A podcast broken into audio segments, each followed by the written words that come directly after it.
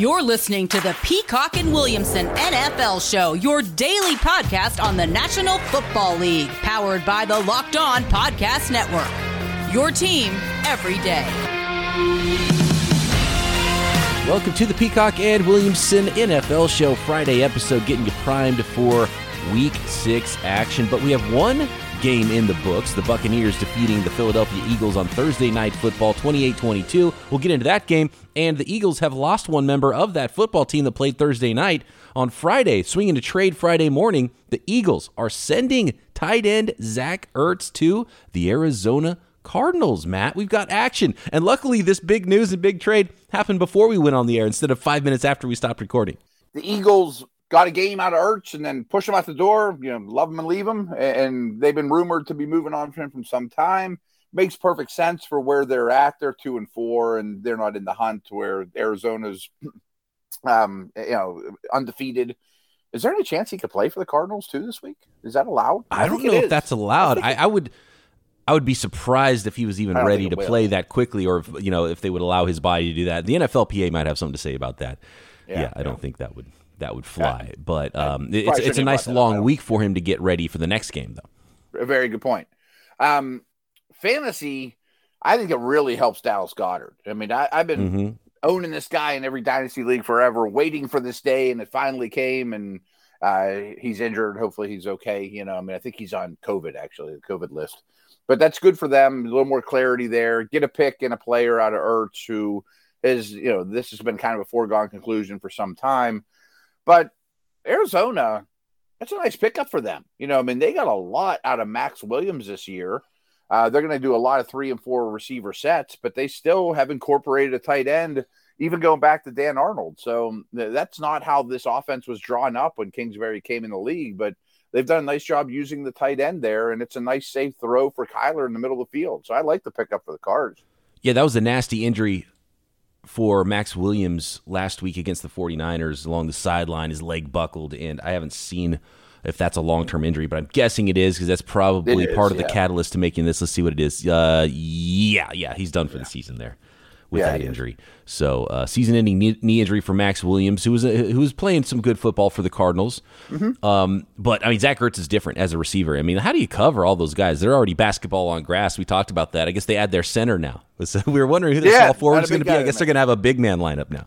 Yeah, even Connor and Edmonds are a good combination in the backfield. The line's playing pretty well. Kyler's distributing. DeAndre Hopkins, fantasy owners probably aren't loving it because he's not getting 13, 15 targets a game anymore, but that's better for the team overall. It's going to be kind of hit or miss as who's going to be used week to week, but they're hard to prepare for.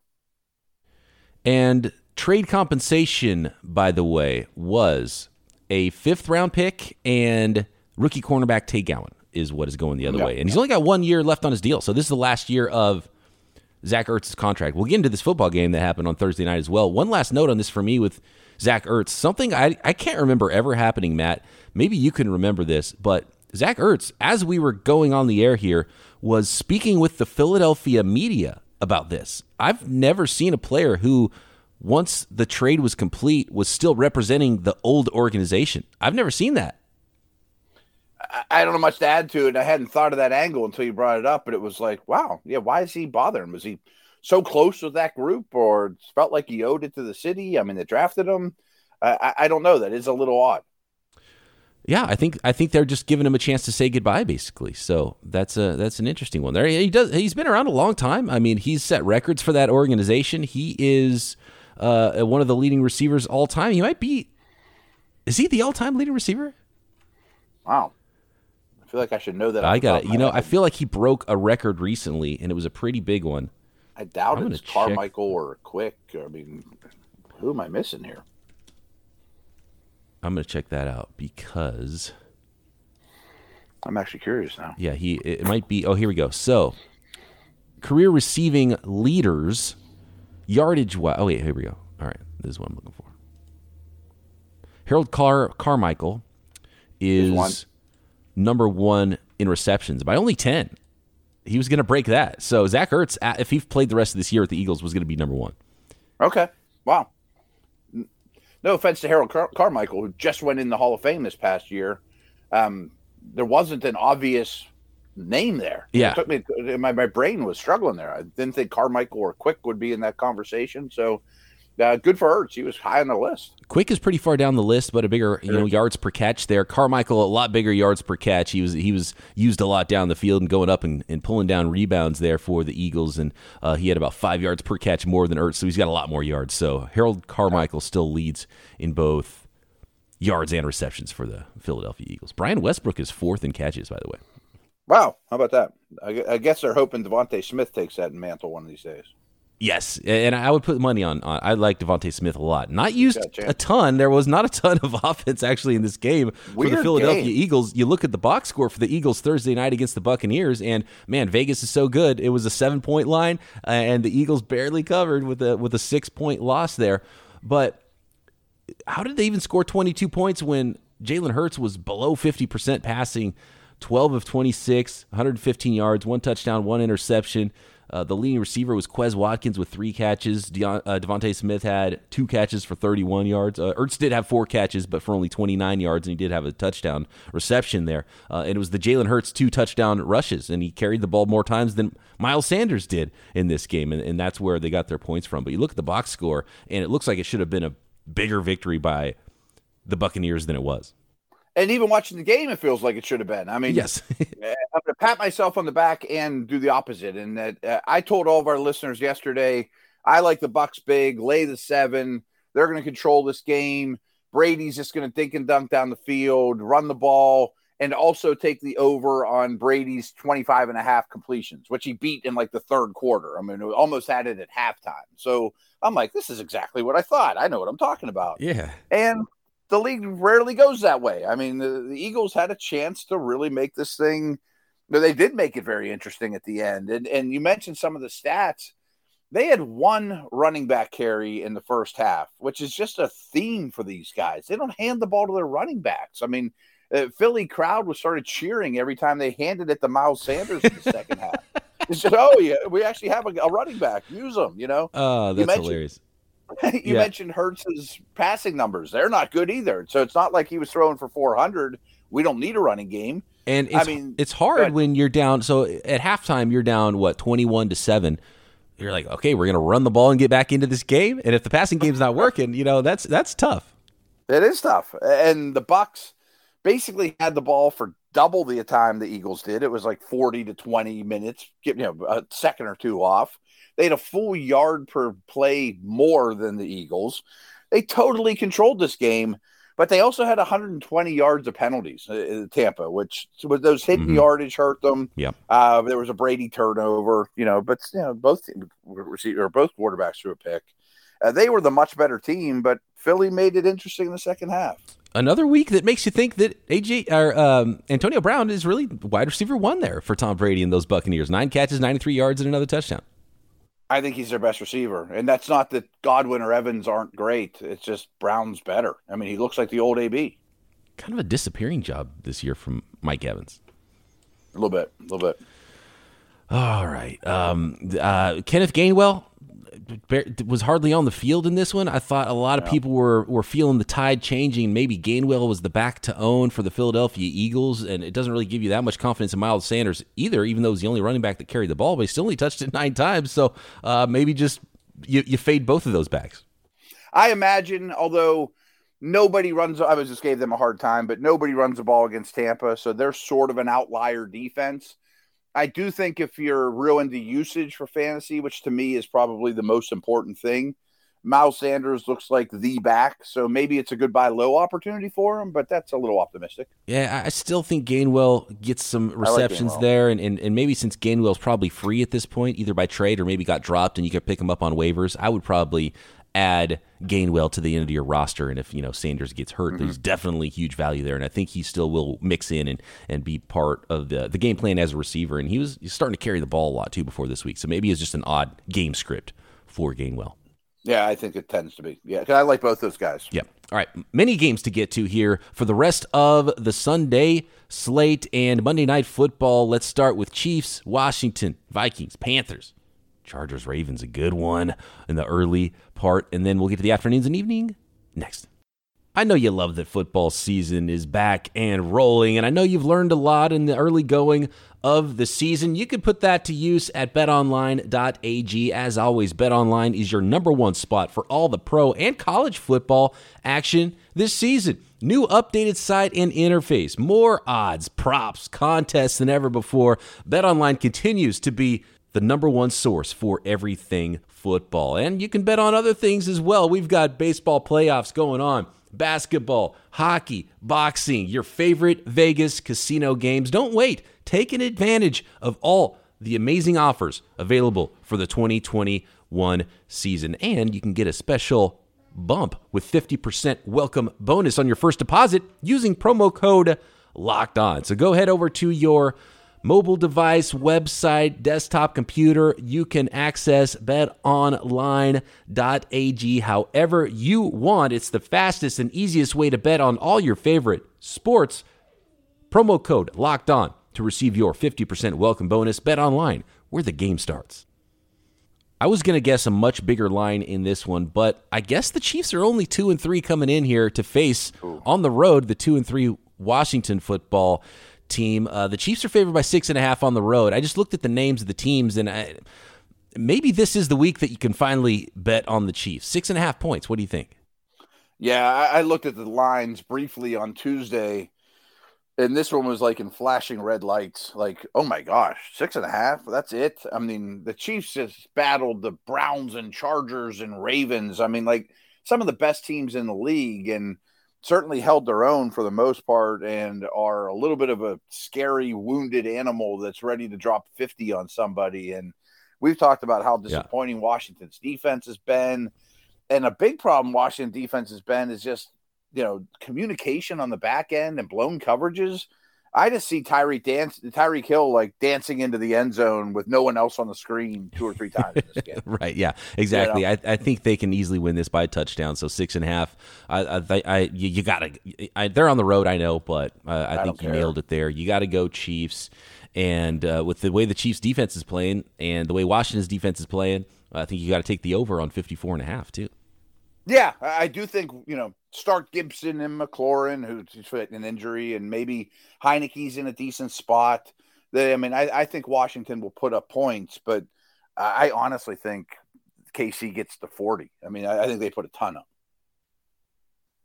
I wanted to double check the injury report. Tyreek, all the injuries there. There was Tyreek and Kelce got dinged up. I'm trying to find it. Let's see here. Tyreek Hill, questionable, which usually questionable means you're good to go. Chris Jones, questionable, and it doesn't look like Kelce's even on the injury report right now. Good. So, yeah. No, I didn't think any of those were serious except for Clyde Edwards-Helaire. Okay. The Minnesota Vikings at 2-3 at the Carolina Panthers, who jumped out to a quick start this season, have run into some troubles. I don't think they're a fraudulent team. I think they're really good. I think they're just still figuring it out. I think they're still a good team on the rise. They're going to have some bumps in the road, but I like them at home against the Vikings. And the Vikings are favored by 2.5 on the road. Is that right? That's what I'm seeing. Wow. That's another one. I mean, maybe that line changed, or I just glanced over it super quick on Tuesday, but I think Carolina should be favored by a field goal. Right. And I have some questions about Carolina, and Darnold turned into a pumpkin last week, frankly, and his O-line was overmatched, and I could see Minnesota causing problems and Zimmer causing problems, and I'm not sure McCaffrey's playing. I don't think he is, but I still think Carolina is a tier above Washington, Minnesota, and their home. Panthers D, I know you're high on, is pretty darn good unit. I mean, they have corners now to match up the Thielen and Jefferson. I think their pass rush disturbs Cousins. I'll lay those points. I feel like I'm walking into a trap or something.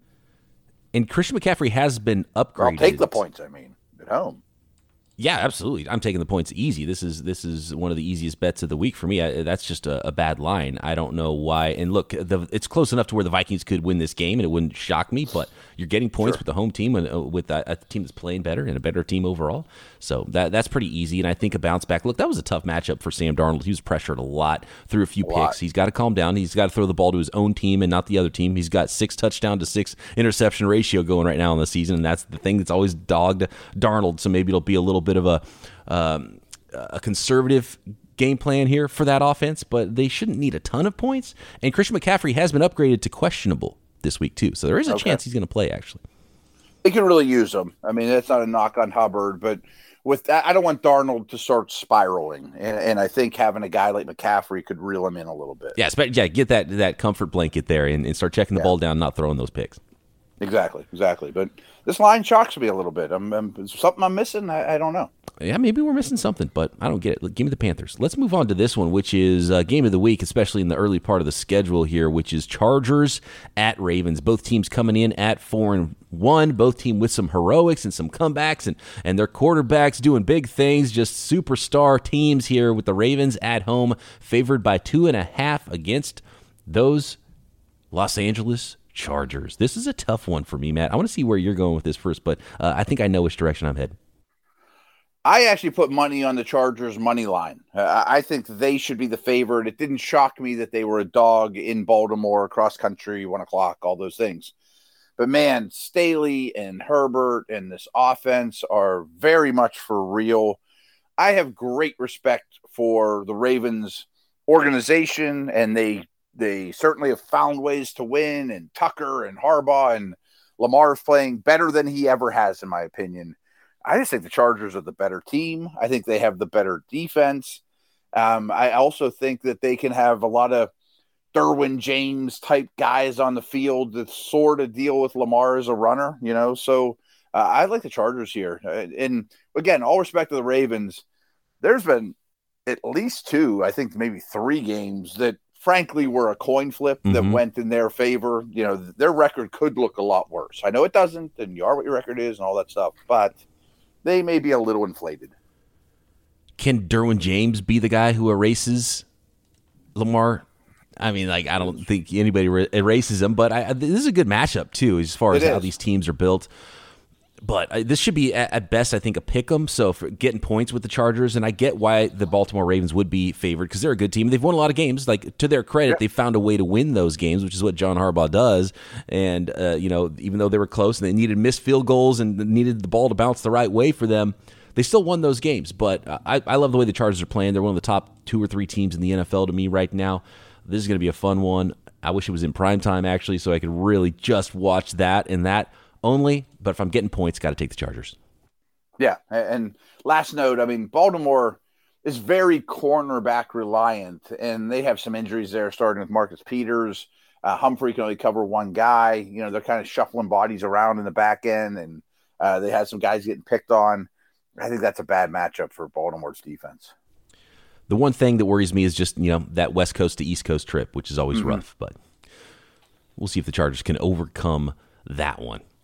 Let's move along to the afternoon games here, and we've got the Arizona Cardinals, who are all in, and I love that trade for the Cardinals, getting Zach Ertz, just strengthening that team. They're 5-0. They're the only unbeaten right now. They're still going to be in a dogfight in that division, and they're going for it, and I like it, and they should be going for it. This team's ready to go. This team's ready to win. They've got big-time pieces on both sides of the ball. You know, it's a rental deal for Zach Ertz, but go win yourself something, Arizona Cardinals, right? And they've got a good one here on the road at the Cleveland Browns, who are 3-2, but I think they're a little bit better than their record looks.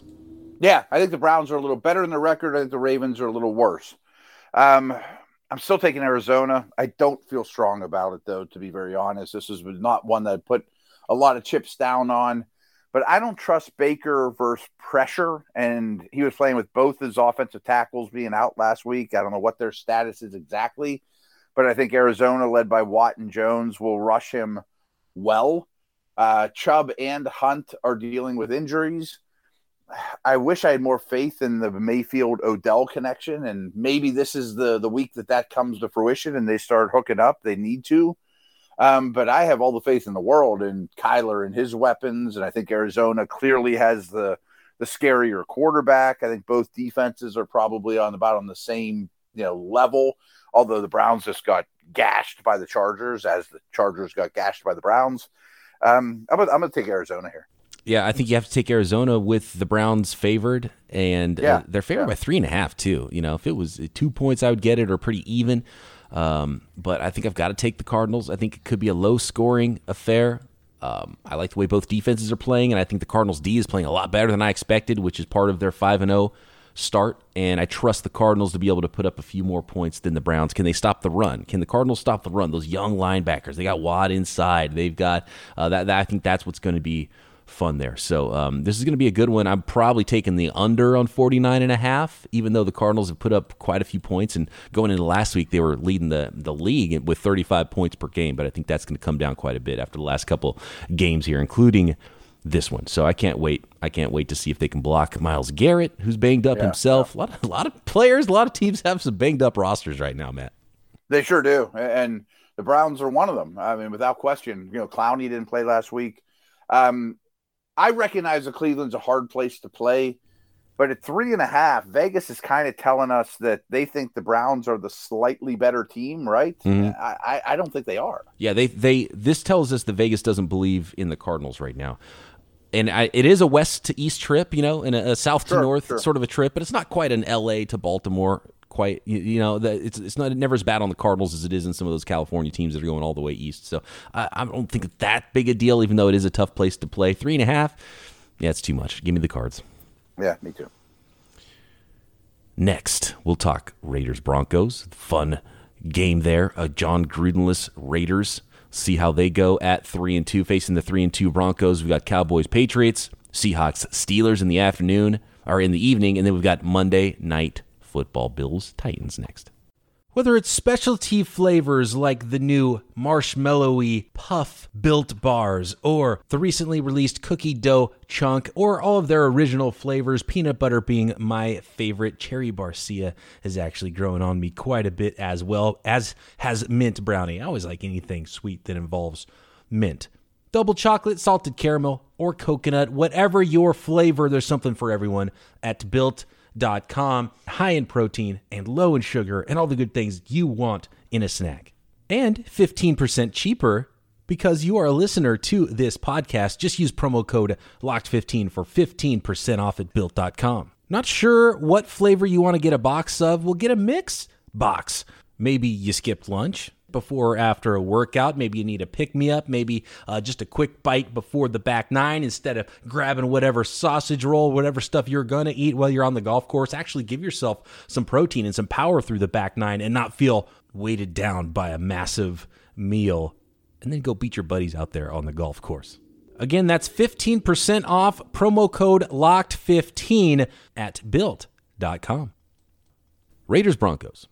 This is one where I would have absolutely... Before we start, I apologize, but I just got a blurb on my phone during the break. Nick Chubb out on Sunday. We just talked. I'm just trying to find some music for your breaking news. Here we go. Yeah, okay. Didn't know what that was. All right, Nick Chubb out. So that makes our Cardinals pick even feel a little better. Yeah, it does. And, I mean, Hunt is... legit. I mean, it's a nice little fallback for you. And if you have Hunt in your fantasy leagues, put him in there at RB1 too. You're doing jumping jacks. Yeah, absolutely. Oh, that's a big one. Okay, Nick Chubb out against the Cardinals. That does hurt their chances. I wonder if that line will change now, get a little bit closer from its 3.5. Yeah, that's a big one. Raiders to Broncos. I would have absolutely picked the Raiders because the Broncos right now with the way their schedule has played out, they had three very easy opponents and beat those three opponents to start the year, had more difficult opponents that they lost to and didn't look great in those two losses. So this team has fallen like a rock for me because I was a believer in the defense. We'll find out against a division opponent, their first division opponent on the schedule here. But then now the Raiders, what's going on with John Gruden? They lose their coach. They're not going in the right direction either. Looked awful last week against the Bears. So I dislike the direction both these teams are going in right now. I think they probably fell as 3-2 teams. I would have a ton of teams, maybe not a ton, but there's multiple teams in the league that are 2-3 right now that I probably put over them at least this week. We got to see something from one of these teams. The Broncos at home favored by 4. I would not touch this game with a 10-foot pole. I don't know what to expect at all. Yeah, me too. It's funny. It's like the exact same thing I thought. And I studied the Broncos like crazy all last week because they were coming here to Pittsburgh. And then I studied that game against the Steelers. And all those things led me to believe that their first 3 wins, they're closer to the team that got beat by the Ravens than they were the team that was 3-0 against bad teams. And I firmly believe that. But I think you're on the same wavelength. Like, I would love to bet against Denver and Vegas right now. I wish they were playing like anybody else. Right. You know? 4 points at home for the Broncos. Right. They probably should be favored. Is 4 points too much? Can the Raiders rally? Are the Raiders like mad and like can go just, you know, take a little bump here? Sometimes you see that interim coach get a win early, right? So that's why I'm taking the 4. Yeah, just like, give me 4 points just blood, because I don't know. Show the world. Yeah, you know, Carr plays well. You know, I don't know. I mean, again, this is my least favorite game to bet on, and I'm going to bet against both of them, so I'll take the 4. And I wouldn't be shocked at all if the Broncos blew them out. Yeah, it could be 20-0. Exactly. Cowboys, Patriots. Speaking of blowout, this doesn't line up well on paper, which makes me think that it could be a Bill Belichick special. And here's the thing: is Vegas knows that Dallas only favored by 3 here, and they are on the road. 4-1 amazing Cowboys thing. At 2-3 Patriots. 3 points. That seems like not enough for the direction these two teams are going.